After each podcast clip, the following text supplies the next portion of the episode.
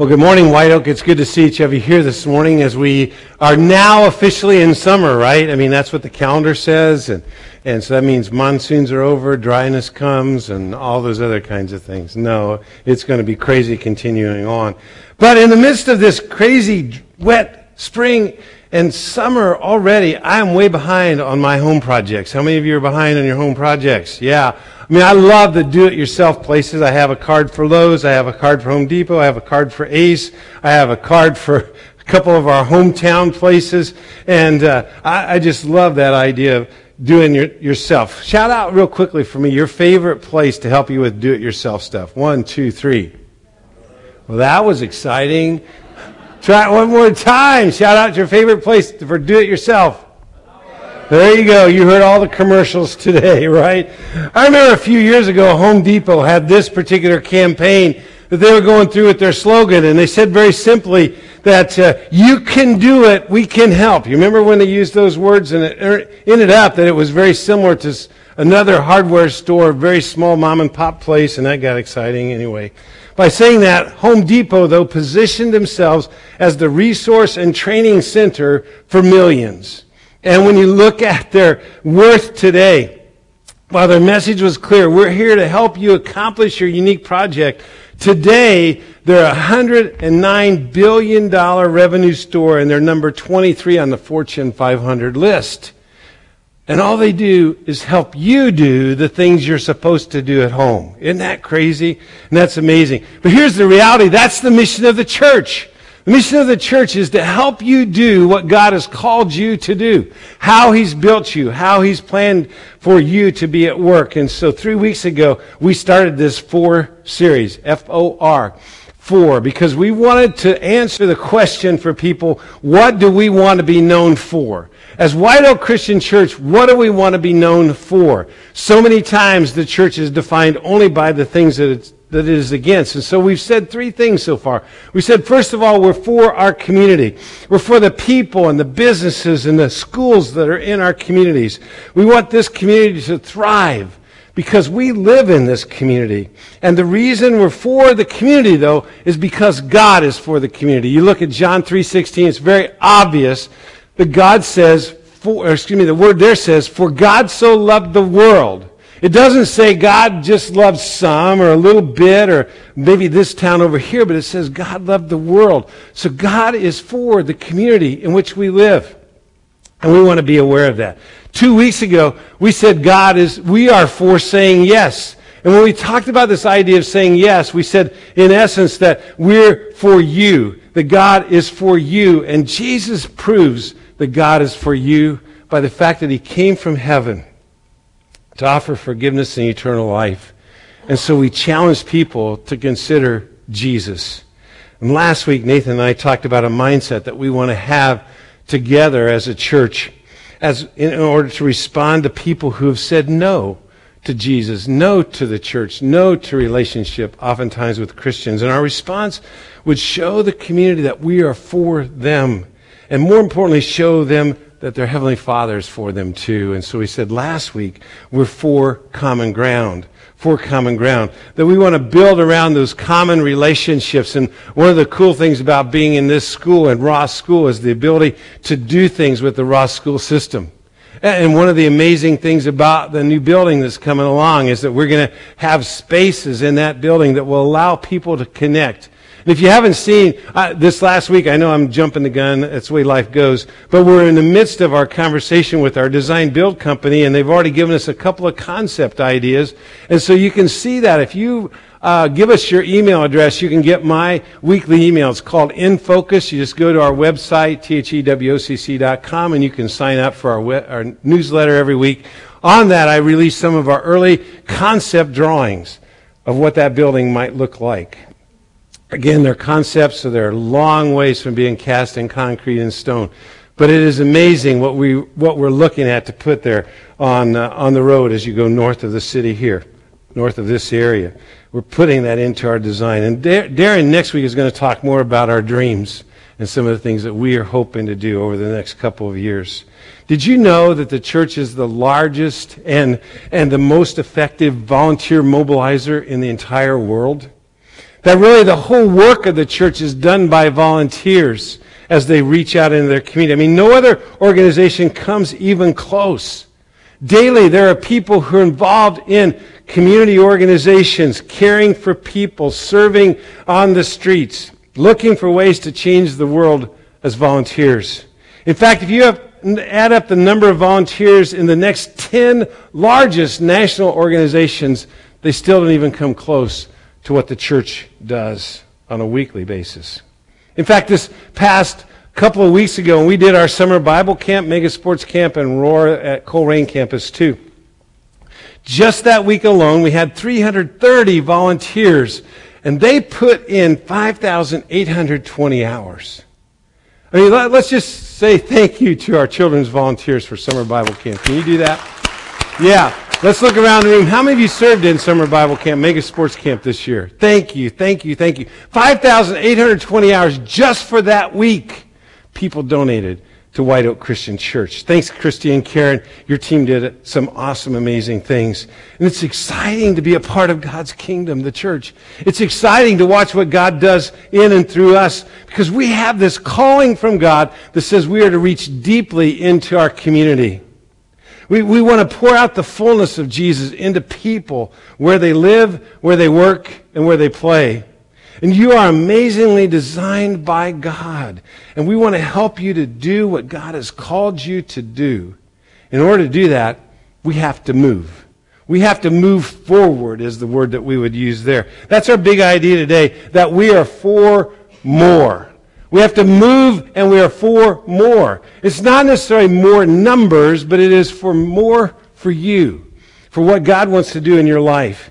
Too often the church functions in a we can do it, you can help approach. Imagine. Imagine what happens when we realize that the truth is you can do it and we can help as a church. See, that's, that's what Jesus taught us all the way along. It's what the Apostle Paul teaches us all the way along. That that's what the church is, is this amazing mobilizer of people to reach the world. Here's, here's what it looks like. We're going to be building an all of life approach to ministry here at White Oak over these next couple of years. You see, most ministry happens where you live, where you work, or where you play. It's not what happens here on Sunday morning, which is incredibly, incredibly important. It's not what happens on Wednesday night in our fusion time. It's not what happens even in summer Bible camp. It is what happens where you live, where you work, and where you play. Because that's where your sweet spot of your gifts and your passions and your burdens and God developed life experiences come in contact with folks. And so we want to develop a be do, go kind of mentality. That I want to be the person God wants me to be. Uh, I, I want to do the things that help me build up and do what God wants me to be so that I can go and be who God wants me to be. And, and that you would be as excited about going into the community as you are about attracting and accumulating people to White Oak. Jesus said something remarkable. Just before he ascended into heaven, in Acts chapter 1, verse 8, he said these words, they're on the screen. It says very simply this, but you will receive power when the Holy Spirit comes upon you, and you will be my witnesses, telling people about me everywhere, in Jerusalem, in Judea, in Samaria, and in to all the ends of the earth. Now, now, how would that happen? Because Jesus is speaking here to 11 guys He's speaking to 11 guys who were just plain ordinary men who just 40 days before that were scared spitless. I mean, they were in hiding. They were not sure what was happening. The world had totally changed when Jesus died. And he's standing before them 40 days later saying, You are going to be my witnesses. You are going to be the one who tells people all about me and about my mission.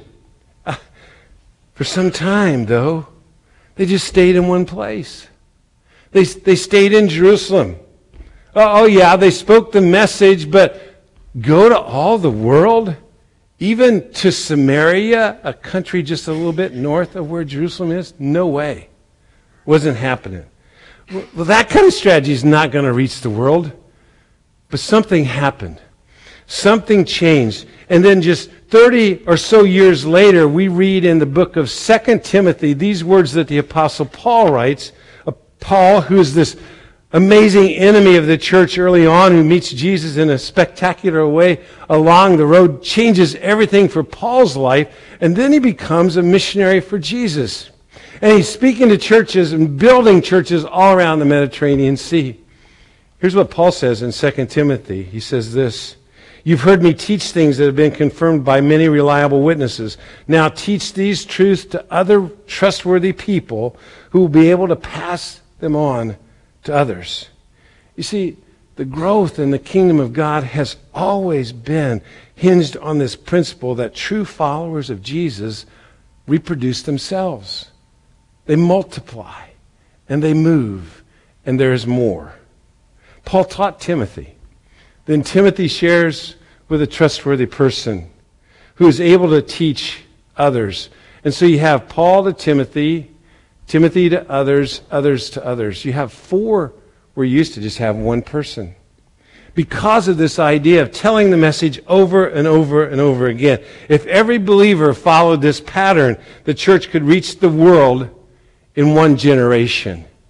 Just telling a neighbor and having a neighbor join in and walk along that same path with Jesus. One generation, eight billion people would have heard the Word of God. Well, that, that's a big challenge as we think about that. And I, and I want to show you how this happened in the first century. And, and as I go along, I want to talk about how we do that today. Because we are for more. We want to equip you to do what God wants to do and intends to do in your life. And we want you to do it in the power of the Holy Spirit. So take your Bibles, if you brought one, or do that electronically. Maybe you have a Bible app on your phone. And I want you to turn to the book of Ephesians today the book of Ephesians. It's in the New Testament. It's written about, it's towards the end of your Bible if you have a paper Bible. And, and it is written by the Apostle Paul. As he is talking to people in the city of Ephesus, which is in the area of Turkey today, he's talking to them about what God has done in their lives. Because you see, these are brand new Christians. These are people who don't have a Bible. And so he's giving them instructions and reminding them this is how you get to live because you're a follower of Jesus.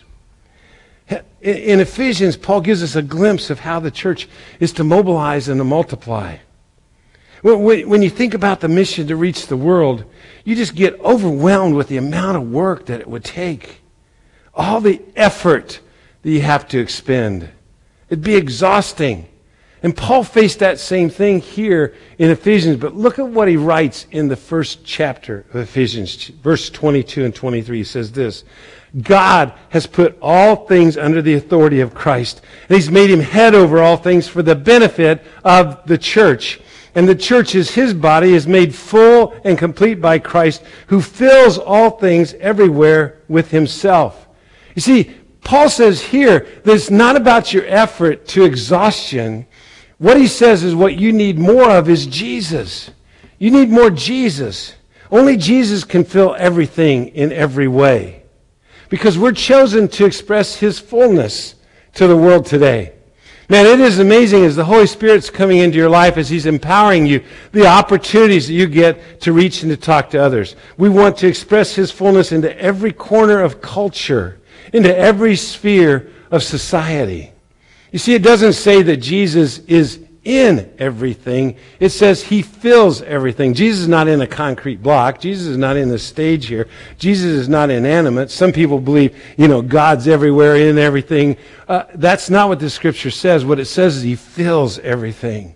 And the only way that he does that is as we fill everything.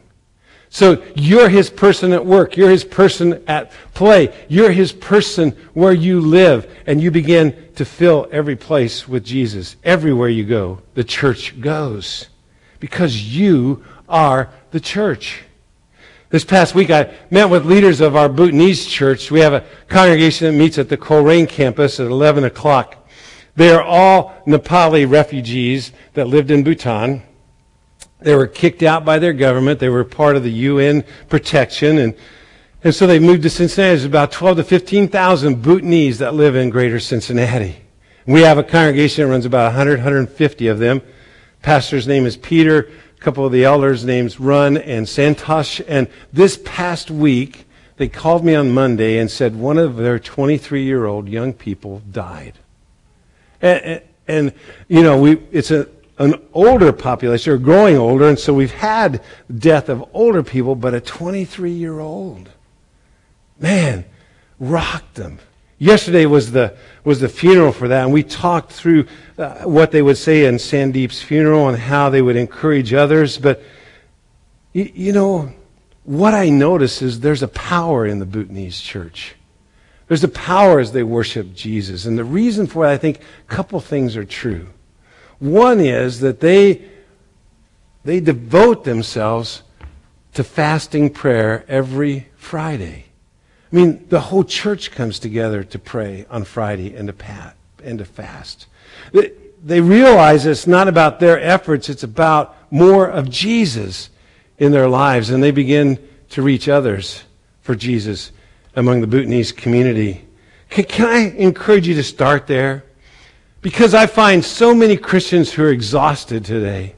And is there a way and a place where you can take five minutes, maybe once a week, where you just get quiet and you listen to God and you pray to Him and you talk to Him and sometimes He's quiet, doesn't say anything back.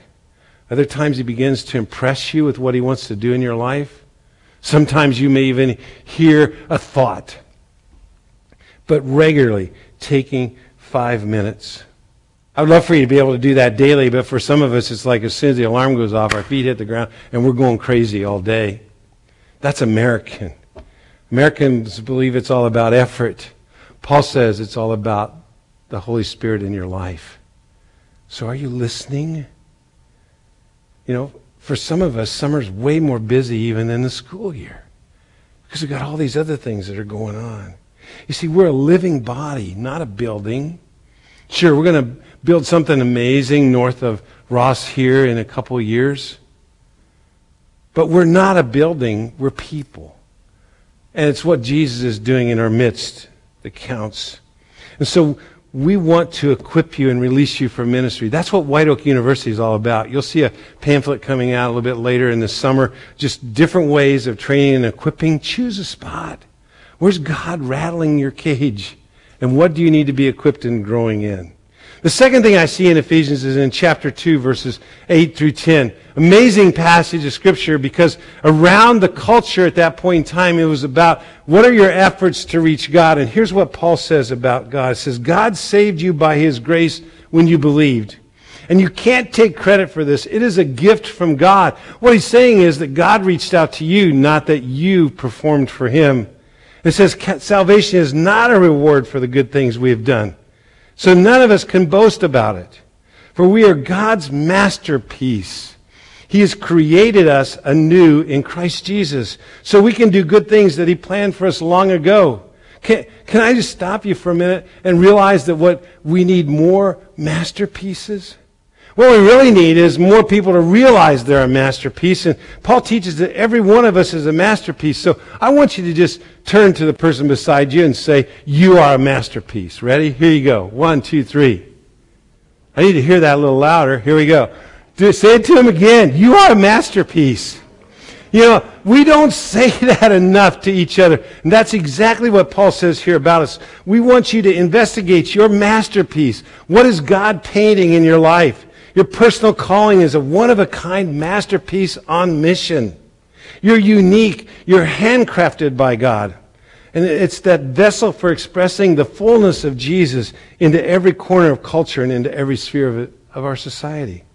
I'm intrigued by worldly enterprises, and one that really gets me is Starbucks. One of my, one of my kids worked at Starbucks for a year and a half, two years while she was going through graduate school. And, you know, I knew they made coffee, but here's the truth. They, they really make relationships more than they make coffee. The successful Starbucks franchises do that. She told me how she learned to see each person uniquely when they came in the door. Have you noticed how you're greeted every time you come in the door by somebody in that green apron? And, and she said, you have to be ready to craft their beverage almost as they walk in the door. Uh, that, that she learned names. And one of the reasons that people go back to Starbucks is because of that welcoming that takes place. Even if you're going through the drive through, they recognize your car, they recognize your voice. And, and, and that's the relationship. And I want that for you. I want that for you, that people here recognize that you are unique and that God has made you in a very unique way and He's calling out that giftingness in you. We'll disciple you to become like Christ and we'll develop you to discover and live out your calling. I want you to take a minute and imagine your masterpiece. What does it look like? Take that program and write down a word or two that you think describes your masterpiece. Because too often we just simply say, oh, you know, I just show up for church. I just kind of go along. You are a masterpiece. What do you look like to God? And I think we have to start envisioning that. I think we have to start writing those kinds of words down so that it begins to happen. Throughout this fall and this summer, I'm going to encourage our staff to learn, excuse me, learn how to help you to equip and be, discover your personal calling and deploying you into the best places possible. I love watching that happen. And so how can we help you in study, in equipping, and in serving? I, I remember just a few years ago that White Oak embraced the journey with Whiz Kids, with City Gospel Mission, and we started it at uh, uh, Ann Weigel School, which isn't there anymore in Northwest, and in Struble. We soon came here to Elda and so forth. We've been involved in this for eight years, and there's an amazing story that's come out of that eight-year uh, journey particularly told by Kevin Wiesner. The 2019, here's what Kevin writes. The 2019 class marks the first full circle of students going through Whiz Kids at White Oak and Whiz Kids Unplugged, which is our middle school program. Uh, he writes this. He says, I'm honored to be able to tell you that not only did one of our original WK Unplugged students, that's our middle school tutoring, return this year to participate as a tutor during his senior year of high school, but Jacob Colley graduated from Colerain High School magna cum laude. Magna cum laude. And in fourth grade, he's struggling with reading. He's struggling with what's arithmetic. He's struggling with those kinds of things. Not only does he graduate magna cum laude, but he's going to be attending University of Cincinnati in the fall in the College of Engineering. And that is amazing. Kevin goes on and writes, I've tutored and mentored Jacob since fourth grade, and he's overcome things that statistically would have put him in a completely different spot. Jacob plans to return next year to continue work with the young guy that he tutored this year. Here he is tutoring a whiz kids young person now. That kind of story, we haven't been here in Ross long enough to have that story played all the way out, but that's the kinds of stories that will happen through Whiz Kids when you sign up to be a part of that this fall. Maybe God's wired you to reach out to kids and spend an hour in just working through some of their homework, working through reading, working through some arithmetic. And maybe you're not good at either of those, but you're willing to sit beside somebody and help them become the masterpiece that God has intended them to be. This is an amazing story, and I love telling it every time that I think about it. He wants to give another kid the same chance he had to succeed. That's a masterpiece. And Kevin is the one who called the masterpiece out in Jacob. And White Oak is the church that called the masterpiece out in Kevin. We need more Jesus. We need more masterpieces. But Paul goes on and writes this in Ephesians 3. He says, I pray that from his glorious unlimited resources that he will empower you with inner strength through his spirit then Christ will make his home in your heart as you trust him. Your roots will grow down into God's love and keep you strong. And may you have power to understand, as all God's people should, how wide, how long, how deep, how high is his love. May your, may you experience, excuse me, may you experience the love of Christ through, though it is too great to understand fully. Then you will be made complete with all the fullness of life and power that comes from God. You know, it just jumps out of the text. We need more love. More love. Do, do, you notice that? I mean, my goodness, how we need to marinate in the love of God. See, for many of us, even as Christians, we're really not sure God loves us. And so here in this passage in Ephesians, Paul is speaking to people who have been a part of the Roman Empire. And Rome is harsh. Harsh on people. Their God system was harsh on people. And here Paul's saying, no, no, no, God loves you. His love for us, His love in us, it will overflow from you. He takes away our guilt and our shame. And He says, I love you. And only His love is the sufficient motivation for our mission. So my question today is, are you reflecting the love of God to others? Are you reflecting how much He cares for the world? When I learn how much Jesus loves me, I want to obey Him. I, I don't do it to earn anything. I do it because it's an honor to join him in mission. And I love the new steps that Jesus takes with us into ministry opportunities.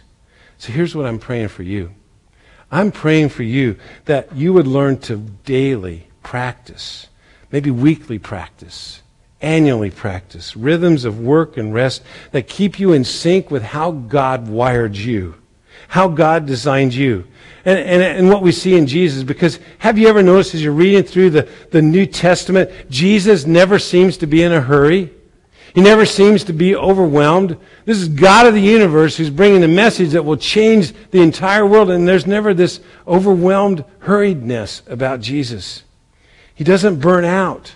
In three years of intense ministry recorded in the four, first four books of the New Testament, we don't see that.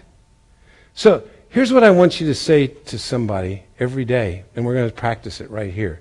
So, not only did you say you're a masterpiece, I want you to turn to the person beside you and say, You are loved by God. You are complete in Jesus. Got it? You are loved by God. You are complete in Jesus. Go ahead. And if you're sitting with family members, can I say to you, that should be a daily two sentences that you say to every person in your family. You are loved by God. You are complete in Jesus. and if it's your family member, you need to say, and I love you too. Because we live in a culture, right? I mean, we live in a culture that every minute there are snarky tweets and bullies and, and the society wants to bash us every chance it gets. And sometimes we turn the home into that same battleground. Every motive's challenged, every change is resisted. So realize now, trust in Jesus. You are loved by God. You are complete in Jesus. And you can begin to walk out in power and strength. Once you realize this, you begin to breathe deeply in the midst of the chaos and the calamity. People will look at you as you live, where you work, where you play, and say, How can you be so calm in the midst of the craziness? It's because you are loved you are loved and you're complete in Jesus. This is not some ki, sera, sera, kismet, karma, uh, what will be, will be. No, no, no. This is the real deal. It's a result of the overflow of your life from Jesus. Well, I need to move a little faster here because it's more than just resting and floating along. Paul says this in Ephesians 4 11 through 13. He says very simply, Now these are the gifts God, Christ gave to the church the apostles, prophets, evangelists, and pastor teachers. Their, excuse me, their responsibility is to equip God's people to do his work, build up the church, the body of Christ. And this will continue until we all come to such unity in our faith and knowledge of God's Son that we will be mature in the Lord, measuring up to the full and complete standard of Christ. And then we will no longer be immature like children. We won't be tossed and blown about by every wind of new teaching. We will not be influenced when people try to trick us with lies so clever they sound like the truth. Instead, we'll speak the truth in love, growing in every way more and more like Christ, who is the head of the church, his body. There are a number of ideas being discussed in Christian circles about what it means to be apostles, prophets, evangelists, and teachers, and pastors. But the result is more missionaries, more people moving into the field and, and, being involved. See, God designed the church to impact the world, and so each of us has a role in that mission. You and I are missionaries. We play that out. We pioneer places like West Africa and India. We, we see people who are willing to speak into the systems of power and seek justice and critique mission drift and protect the marginalized. As, as a church, we are part of Life Forward Ministries and Women's Care Center and Sun Ministry and Colerain and food pantries, and, we stand with people who are in under resourced situations. We proclaim the gospel.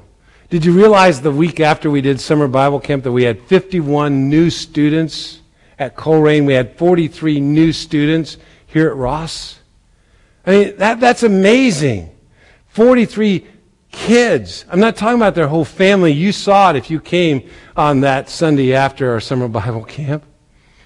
We registered 43 kids that had never been at a White Oak before here at Ross.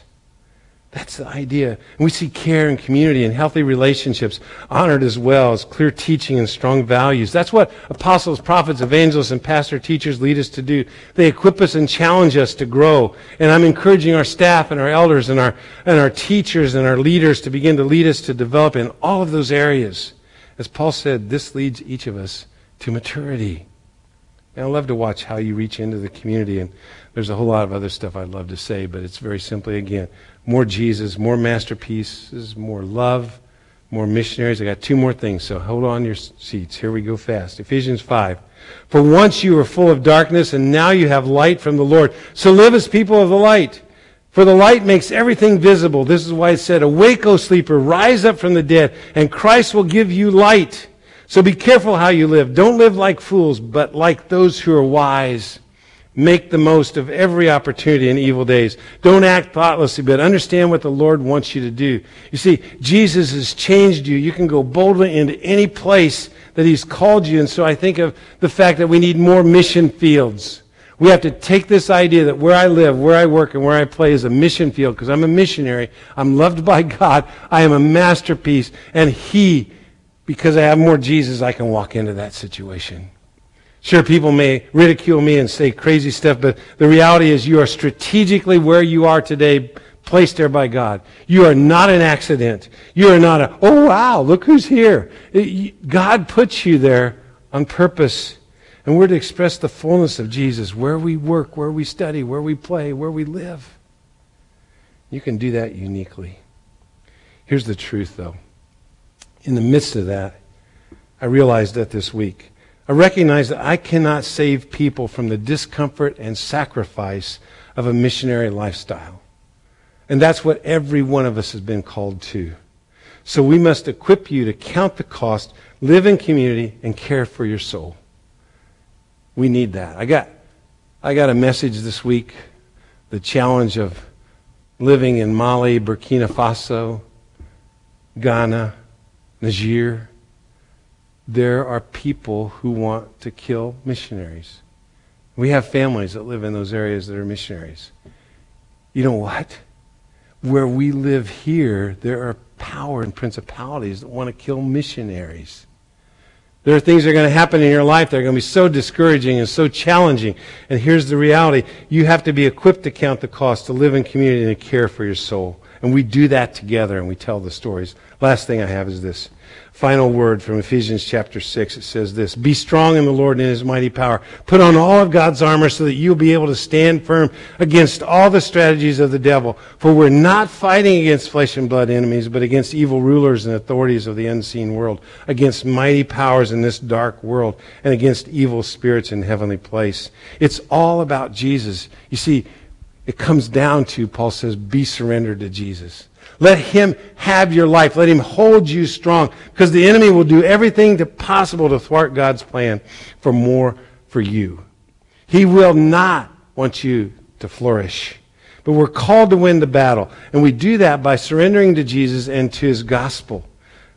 His good news is for all people. We put on this armor and we go walking out. Not, not for our own good, but to stand against the evil and to stand for our community we will be misunderstood. We will be ridiculed. But we will do what God has called us to do because He called us for our community, for people, for common ground, for dreams, and for more. So here's how we do that. Very simply it's more Jesus, more masterpieces, more love, more missionaries, more mission fields, and more surrender.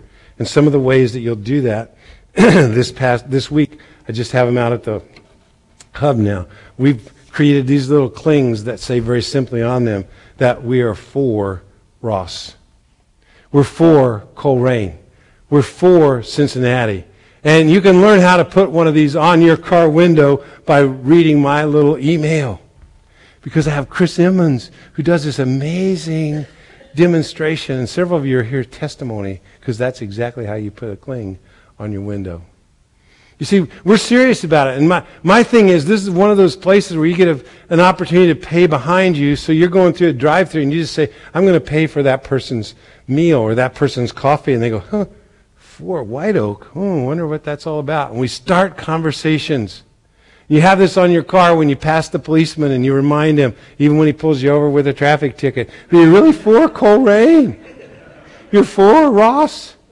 You're for Cincinnati. But we identify ourselves as being for, not against. In just a minute, we're going to be taking the communion elements, and you'll see the bread and the, juice up here in the front. You'll come forward during that time and take one of the pieces of bread and a cup of juice, and you'll be reminded that Jesus is for you, that He died for you. And then you can place the, the empty cups in the glass container there. It's also a place and time when you can give your offering. It's an opportunity to say, God, I am for the mission of White Oak Christian Church. But before we do that, as the band starts to play here in just a moment, I, I want to pray for you. I know last week Nathan had us kneel and pray for our community, but I think we have to pray for each other. And I want to pray for you. So if you're comfortable, if you want to kneel where you are, if you just want to sit where you are, that's fine as well. But I'm going to pray over you. So would you please bow your heads? And you can kneel on the floor if you wish, or you can just sit quietly. Let me pray. Father, I just thank you for all who have gathered here today. I thank you for their love, for their lives. I thank you, Father, for the many places where you have them working and studying and playing. Those places, Lord, that you want to touch and change and bring life. And so, Lord, I pray for the empowering of the Holy Spirit. I pray, Holy Spirit, that you would fill each person here that, that you would remind them of their call for those who are followers of Jesus. Father, for those who haven't yet made up their mind to follow Jesus, I pray for them to, to just listen to the words, to read your book, to ask you to help them in their understanding. I pray, Lord, that all of us, as we get into life groups, as we talk with each other about what's happening in our lives, that we'll encourage each other to be everything that you've intended us to be. And Father, right now, as we as we come to this table. We take this piece of bread that represents the broken body of Jesus, this cup of juice that reminds us of his blood. The Father, we have forgiveness because of what Jesus did, because you are for us. And so, Lord, may we be for our community, for each other, for a common ground, and for more that you want to do in us. For it's in this mighty name of Jesus we pray. Amen.